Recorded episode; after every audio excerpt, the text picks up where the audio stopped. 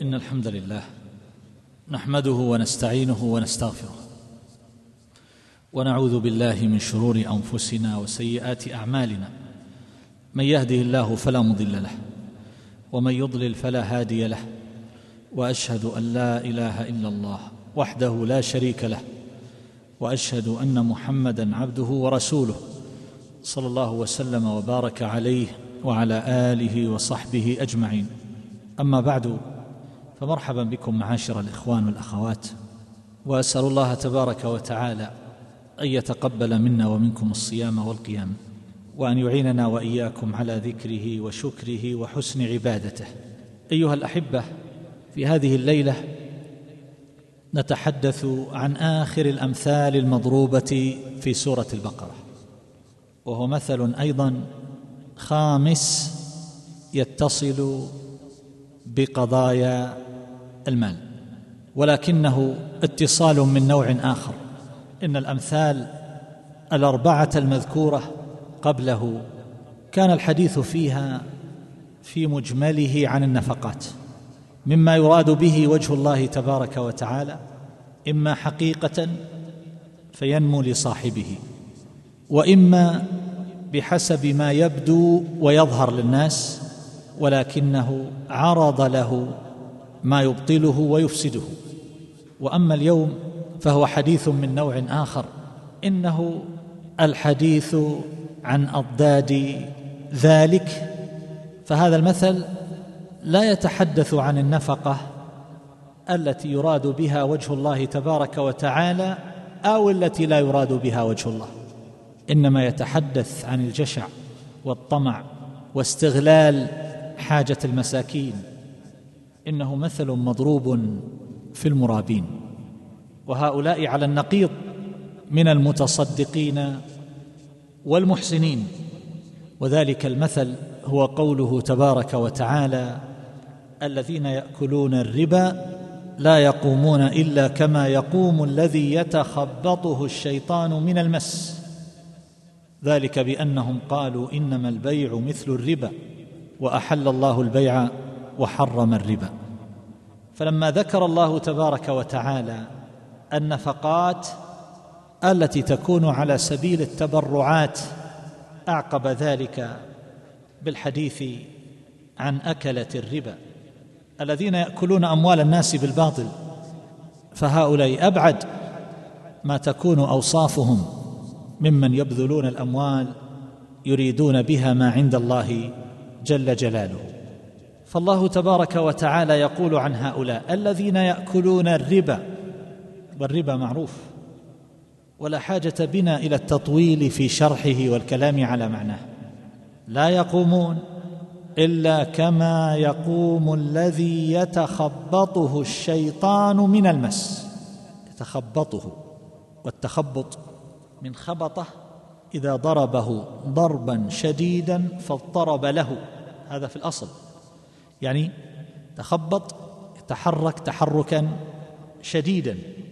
ولما كان من لازم هذا التحرك الشديد عدم الاتساق، أطلق على التخبط في التصرفات والمعاملات، حينما يضطرب الإنسان ولا يتجه وجهة صحيحة محددة ذات أهداف بتجارة أو غير ذلك، يقال فلان يتخبط، يعني يمشي يتعامل يتصرف على غير اهتداء ولا استواء، يخبط، مثل الذي يمشي في مكان مظلم لا يعرف هذا المكان ولا معالمه، يقال يتخبط، قد يقع على الحية وقد يقع في الحفرة.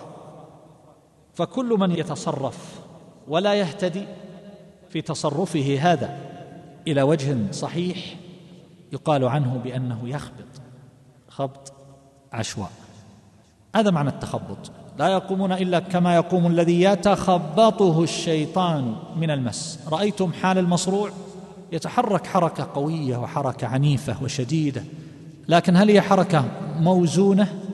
يقصد كل حركة حينما يمد يده أو يقبضها؟ لا، إنه يخبط خبطا من غير إرادة ولا روية ولا قصد. تارة من هذا الاتجاه وتارة من هذا الاتجاه، وتارة لظهر وتارة لبطن، يتخبطه الشيطان. لا يقومون إلا كما يقوم الذي يتخبطه الشيطان من المس. من المس هذه يمكن أن تكون متعلقة بالتخبط. لا يقومون إلا كما يقوم الذي يتخبطه من المس، يتخبطه الشيطان. هذا التخبط ناتج من المس، ويحتمل أن يكون قوله من المس متعلقا بقوله يقوم. وعلى كل حال هذا المثل فيه تصوير لحالة كريهة بشعة تنفر عنها الطباع والنفوس السوية. لكن هذا المثل في هؤلاء المرابين، هل هو في الدنيا هو تصوير لحالهم في الدنيا، أو هو تصوير لحالهم عندما يقومون من قبورهم؟ ذهب جماعة من أهل العلم من المفسرين وغيرهم إلى أن ذلك تصوير لحالهم في الدنيا، وذلك في تهافتهم وتسارعهم وملاحقتهم للمكاسب بأي وجه كان، فهو لا يفطر بحركة وعمل دؤوب يبحث عن تحصيل المال وجمع المال من أي وجه كان لشدة جشعه وحرصه، فيكون ذلك من قبيل التشنيع عليهم. لا يقومون إلا كما يقوم الذي يتخبطه الشيطان من المس، كأنهم يتحركون من غير عقول، كأنهم فقدوا عقولهم، كأنهم قد جنوا بسبب شدة الطمع والحرص، لا عقول لهم. أو أنه توعد بسوء الحال في الدنيا وما سيلقونه من المتاعب والمعاناة ومرارة الحياة، مع أنهم في صورة يظنها الناظر في الظاهر على استقامة واستواء، عندهم ما شاء الله أرصدة، عندهم أموال، عندهم ثروات، ويظن أنهم ما شاء الله في حالة من الكمال، ولكنهم في حقيقتهم لا يقومون إلا كما يقوم الذي يتخبطه الشيطان المس. يعيشون في قلق دائم واضطراب نفسي، فهم دائما لا ينقطع تفكيرهم كيف يحصلون المال، وكيف يحرزون ما في أيديهم، وكيف يحتالون بألوان الحيل من أجل مزيد من المكاسب. وهكذا أيضا هم يفكرون في هذه الأموال كيف يفعلون بها، يقلقون دائما عليها، يعذبون بها. إذا حصل في السوق شائعة أو اهتزت الأسواق وحصل للاقتصاد شيء من الضمور، بقي هؤلاء في هلع ورعب، الواحد منهم يحتاج إلى مسكنات مهدئات، ولربما أصيب بعضهم بجلطة، والسبب هو أنه في حال من التوتر الشديد. هل يضع هذه الأموال في جنيه استرليني، في يورو، في الين، في الدولار؟ يشتري سبائك ذهب، فكل يوم عنده فكرة، وكل يوم يستقبل فكرة وأفكارا من أجل أن يبقي على هذا. إن وضعها في عقار يخشى أن ينزل العقار، إن وضعها في ذهب يخشى أن يحصل هبوط في أسعار الذهب، إن وضعها في عملة من العملات خاف أن هذه العملة تنهار ثم ينهار معها، فهو في عذاب ليس في راحة. والذي ينظر إليه في ظاهر الأمر يقول هذا ما شاء الله. فهذا يمكن أن يكون من قبيل التصوير لحالهم في الدنيا، وتشبيه ما يعجب الناس من استقامة حالهم ووفرة مالهم وقوة تجارتهم بما يظهر من حال الذي يتخبطه الشيطان، فيظن أنه في قوة وشدة مع سرعة الحركة التي يشاهدها الناس، مع أنه في الواقع لا يملك لنفسه شيئا. وبعض أهل العلم يقول كما ذكر الشيخ عبد الرحمن بن سعدي رحمه الله احتمالا، ذكره احتمالا، أن ذلك يكون من قبيل تصوير حالهم في الدنيا لسلب عقولهم في طلب المكاسب الربوية، فخفت أحلامهم وضعفت آراؤهم وصاروا في حركاتهم يشبهون المجانين في عدم انتظامها وانسلاخ العقل الأدبي عنهم، بمعنى أنهم في سكرة يعني لا يفكرون بطريقة صحيحة. المكاسب أسكرتهم، الحرص والجشع والطمع جعلهم في غيبوبة لا يفكرون بطريقة صحيحة، فيكون ذلك كله من قبيل تصوير حالهم في الدنيا، إما بشدة الجري وراء المال، أو السكرة التي يعيشونها، أو القلق الذي يأكلهم في داخل نفوسهم. هذه احتمالات، وكل ذلك راجع إلى الدنيا، أنه تصوير لحالهم في الدنيا. والقول الآخر، وهو الذي عليه عامة أهل العلم من السلف والخلف، أن ذلك يصور حالهم في الآخرة عندما يقومون من قبورهم. ويدل على ذلك ما جاء في قراءة غير متواترة عن ابن مسعود رضي الله تعالى عنه: لا يقومون إلا كما يقوم الذي يتخبطه الشيطان من المس يوم القيامة. والقراءة الأحادية إذا صح سندها فسرت بها القراءة المتواترة، ومن ثم فإن قوله من المس، لا يقومون من المس إلا كما يقوم الذي يتخبطه الشيطان، يعني قيام المجنون. والمجنون يقال له ممسوس، فلان به مس. وهذا الإنسان الذي به جنون أو به صرع، أحيانا يكون ذلك الداء الذي أصابه بسبب مس الشيطان، كما هو معروف أن الجنون أنواع، منه ما يكون بسبب تسلط الشيطان على ابن آدم، وهكذا الصرع، فالصرع منه نوع يكون بسبب أدواء معلومة لدى الأطباء من ورم في الدماغ أو أبخرة تصعد إلى الدماغ، وأحيانا يكون بأسباب غير مدركة، فيكون من قبيل تسلط الشيطان على الإنسان. ولذلك قد يصرعه فيقرأ عليه فيتكلم على لسانه، وقد لا يصرعه، قد يرقى هذا الإنسان فيتكلم الشيطان على لسانه ويحركه ويضطرب فيه. ولهذا قال ابن عباس رضي الله عنهما: آكل الربا يبعث يوم القيامة مجنونا، يعني الذي يتخبطه الشيطان من المس، يعني الذي يخنقه الشيطان في الدنيا من المس. أعوذ بالله السميع العليم من الشيطان الرجيم، من همزه ونفخه ونفثه. ما معنى الهمز؟ قيل الخنق، من همزه والنفخ قيل الكبر، والنفث فسر بأكثر من تفسير، قيل الموتة وقيل غير ذلك. فالهمز الخنق، يخنقه الشيطان فيقع ويتخبط. على كل حال، القول بأن ذلك يوم القيامة وأنه يقوم كما يقوم الممسوس يعني المجنون، به قال ابن عباس وسعيد بن جبير ومجاهد والحسن والسدي والربيع بن أنس وقتادة ومقاتل ابن حيان وعكرمة والضحاك وابن زيد وابن قتيبة وابن جرير وابن كثير، واختاره الشيخ عبد الرحمن بن سعدي أيضا من المعاصرين، هو قول الجمهور، يعني يصرعه الشيطان بالجنون. فهذا يصور حالهم عند القيام من قبورهم، صلى الله العافية. الناس حينما يقومون من القبور أنواع، الله تبارك وتعالى أخبر أنهم حينما يقومون من قبورهم الناس يسرعون مهطعين إلى الداعي، ويقول كأنهم إلى نصب يوفضون، فهم في غاية الإسراع.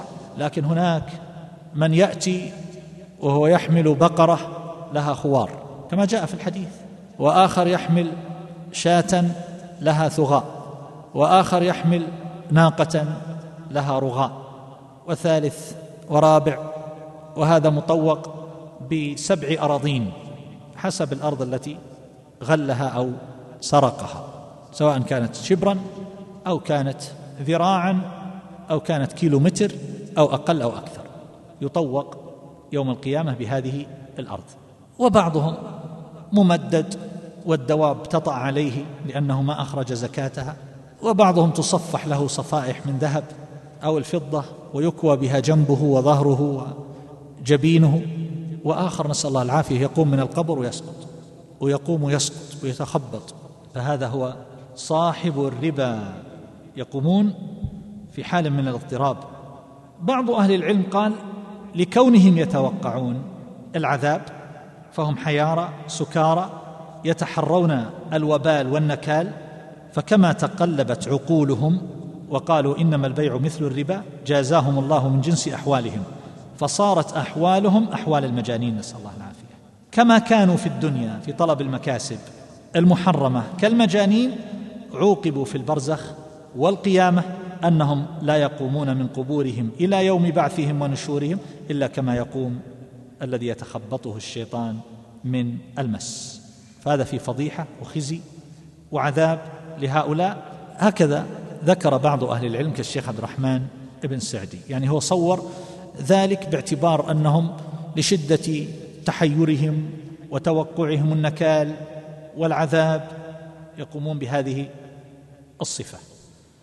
وبعضهم يقول بأن هؤلاء يقومون ويسقطون بسبب أن الله أربى الربا في بطونهم، يعني صارت بطونهم ضخمة كما يقول ابن قتيبة، فصار الواحد منهم إذا قام سقط لضخامة بطنه، فكل ما أراد القيام والنهوض سقط، فلا يقومون إلا كما يقوم الذي يتخبطه الشيطان من المس. وعلى كل حال هذه التعليلات كون لأنه خايف من العذاب أو لأن بطونهم صارت متضخمة بسبب أكل الربا، هذه احتمالات، لكن نحن نعلم كما قال الله تبارك وتعالى أن هؤلاء حينما يقومون يقوم الواحد منهم يتخبط كتخبط المصروع. انظروا الذي يصيبه الصرع ما الذي يحصل له، يكون في حال مؤسفة، وأنتم تعرفون صلى الله العافية للجميع أن الذي يحصل له الصرع أنه يجد أثرا لذلك ومعاناة نفسية أعظم مما يصيبه من الألم البدني، مع أنه الألم البدني يسقط وحين ينجرح وحين يعض لسانه ويتدمى، لكن ما يصيبه من الآثار النفسية أشد، لأنه يتوقع بكل لحظة في أي مكان، في زواج أمام الناس، صالة أفراح، في مناسبة، في سوق، في نزهة، أنه يسقط أمام هؤلاء الضيوف وهؤلاء الناس اللي لربما يحرج منهم أو يستحي منهم، فيتلبط ويخرج الزبد من فمه ويكون في حالة لا يحسد عليها. ولهذا تجد الواحد نسأل الله العافية للجميع لربما يحصل له هذا ويبقى أسبوعا على فراشه، وأكثر ما يعانيه هو الأثر النفسي.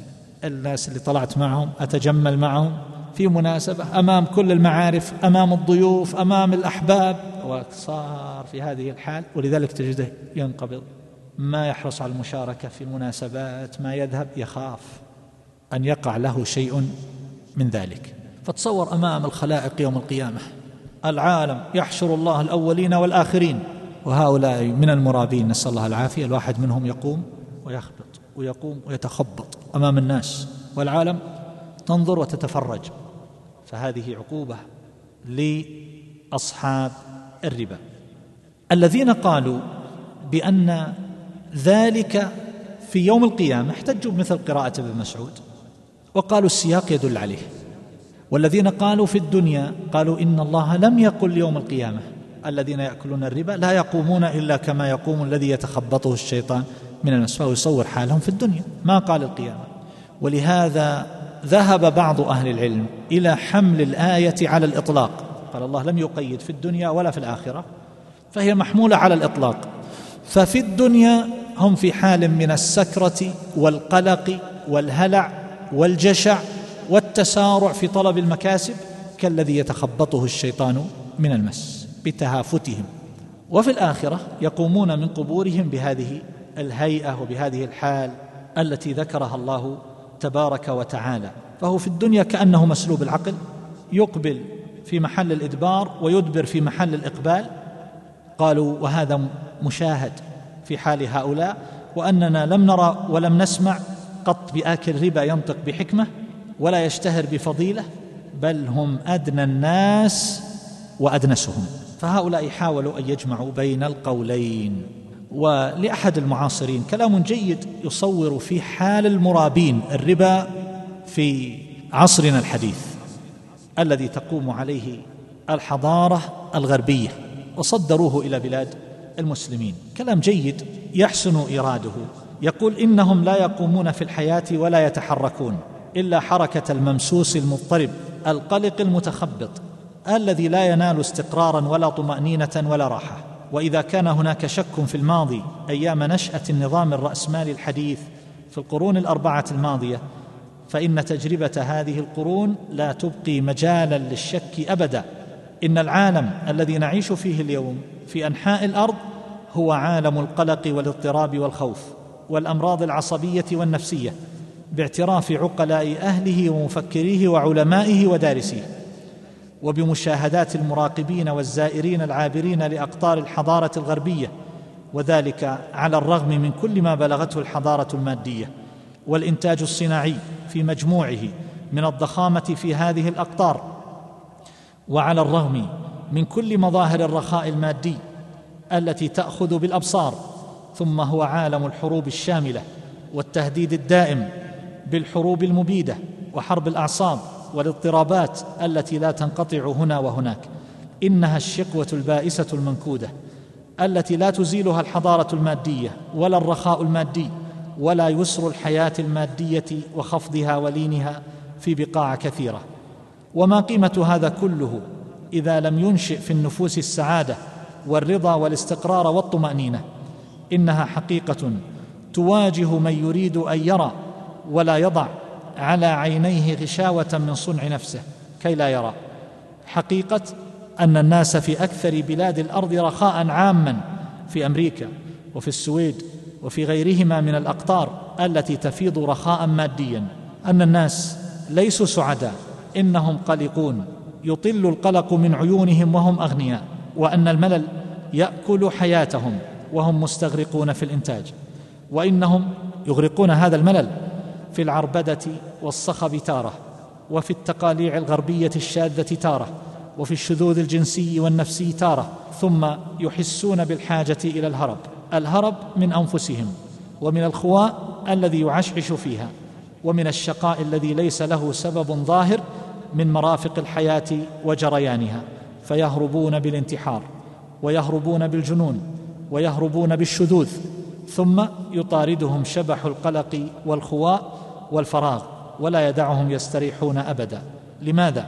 السبب الرئيس طبعا هو خواء هذه الأرواح البشرية الهائمة المعذبة الضالة المنكودة على كل ما لديها من الرخاء المادي، من زاد الروح، من الإيمان، من الاطمئنان إلى الله، وخواؤها من الأهداف الإنسانية الكبيرة التي ينشئها ويرسمها الإيمان بالله وخلافة الأرض وفق عهده وشرطه. ويتفرع من ذلك السبب الرئيس الكبير بلاء الربا، بلاء الاقتصاد الذي ينمو ولكنه لا ينمو سويا معتدلا، بحيث تتوزع خيرات نموه وبركاتها على البشرية كلها، إنما ينمو مائلا جانحا إلى حفنة الممولين المرابين القابعين وراء المكاتب الضخمة في المصارف، يقرضون الصناعة والتجارة بالفائدة المحددة المضمونة، ويجبرون الصناعة والتجارة على أن تسير في طريق معين ليس هدفه الأول سد مصالح البشر وحاجاتهم التي يسعد بها الجميع، والتي تكفل عملا منتظما ورزقا مضمونا للجميع، والتي تهيئ طمأنينة نفسية وضمانات اجتماعية للجميع، ولكن هدفه هو إنتاج ما يحقق أعلى قدر من الربح، ولو حطم الملايين وحرم الملايين وأفسد حياة الملايين وزرع الشك والقلق والخوف في حياة البشرية جميعا. وصدق الله: الذين يأكلون الربا لا يقومون إلا كما يقوم الذي يتخبطه الشيطان من المس. وها نحن أولئك نرى مصداق هذه الحقيقة في واقعنا العالمي اليوم. على كل حال، رأيتم هذين المنحيين في تفسير المثل في الدنيا أو يوم القيامة، ومنهم من جمع بين هذا وهذا، ولا شك أن ظاهر السياق والله تعالى أعلم أن ذلك القيام هو في القيامة في الآخرة. وما ذكر من أن ذلك يصور أيضا حالهم في الدنيا غير مستبعد، وإن كان ظاهر السياق أن ذلك كما سبق في القيامة. وقد جاء عن ابن عباس رضي الله عنهما: يقال يوم القيامة لآكل الربا: خذ سلاحك للحرب، وقرأ: الذين يأكلون الربا لا يقومون إلى آخره. وجاء في الصحيح عن سمرة بن جندب في حديث المنام الطويل: فأتينا على نهر حسبت أنه كان يقول أحمر مثل الدم، وإذا في النهر رجل سابح يسبح، وإذا على شط النهر رجل قد جمع عنده حجارة كثيرة، وإذا ذلك السابح يسبح ثم يأتي الذي قد جمع الحجارة عنده فيفغر له فاه فيلقمه حجرا. وفسره فيما بعد بأنه آكل الربا يعذب بهذه الطريقة. فهذا حال أكلة الربا. والتعبير بأكل الربا لا يختص به، وإنما لو قال سنة لا أكل الربا لكنني آخذ هذا المال وأجعله في الترويح والنزهة أو في سيارة أو في بناء بيت أو نحو هذا، نقول هو أكل للربا، لكنه عبر بالأكل لأنه غالب وجوه الانتفاع، والأمر ليس بالسهل، إنه أمر خطير. والانحرافات التي أشرت إليها في المثل السابق في الليلة الماضية، أولئك الذين صاروا باسم التيسير غيروا وبدلوا وتراجعوا عما كانوا عليه من هدى مستقيم، صار كثير من هؤلاء يستحلون أشياء من الشهوات المحرمة ويغلفونها بالشبهات. وقد سمعت من آخر ما سمعت من أحدهم يحاج في مسألة الربا ويقول إن هذا المال الذي أقرضه لإنسان بعد 10 سنوات إذا أعطيته 20,000 فهذه 20,000 قيمتها بعد 10 سنوات ليست كقيمتها الآن. شبهة ألقاها الشيطان على لسانه. قلت طيب تريد أن تصل إلى ماذا؟ قال لماذا لا أخذ عليه فائدة؟ هذا إنسان كان متدين وحافظ لكتاب الله، حافظ القرآن كاملا، ويقول مثل هذا الكلام. تصور، يقول أخذ عليه فائدة، ليه ما أخذ عليه فائدة؟ أنا أقرض هذا المال وبعد 10 سنوات 20,000 ليست كقيمتها الآن. فصارت الشهوات تغلف بهذه الأغلفة من الشبهات، وتحت حجج ولافتات كبيرة، تيسير الدين ونحو ذلك، صار يستحل الربا ويستحل المعازف ويستحل ما حرم الله تبارك وتعالى. أختم بمسألة لها تعلق بهذه الآية، وهي قضية دخول الجن في الإنس، لأنه يوجد من ينكر ذلك. والله تبارك وتعالى هنا يقول كالذي يتخبطه الشيطان من المس. فأذكر كلاما لشيخ الإسلام ابن تيمية رحمه الله في الفتاوى الكبرى، أختم به الكلام على هذا المثل. يقول: وجود الجن ثابت بكتاب الله وسنة رسوله صلى الله عليه وسلم واتفاق سلف الأمة وأئمتها، وكذلك دخول الجن في بدن الإنسان ثابت باتفاق أئمة أهل السنة والجماعة. قال تعالى: الذين يأكلون الربا، وذكر الآية. وفي الصحيح عن النبي صلى الله عليه وسلم أن الشيطان يجري من ابن آدم مجرى الدم. وقال عبد الله بن الإمام أحمد: قلت لأبي إن أقواما يقولون إن الجني لا يدخل بدن المصروع، فقال: يا بني يكذبون. هذا يتكلم على لسانه، وهذا الذي قاله أمر مشهور، فإنه يصرع الرجل فيتكلم بلسان لا يعرف معناه، ويضرب على بدنه ضربا عظيما، لو ضرب به جمل لأثر به أثرا عظيما، والمصروع مع ذلك لا يحس بالضرب ولا بالكلام الذي يقوله.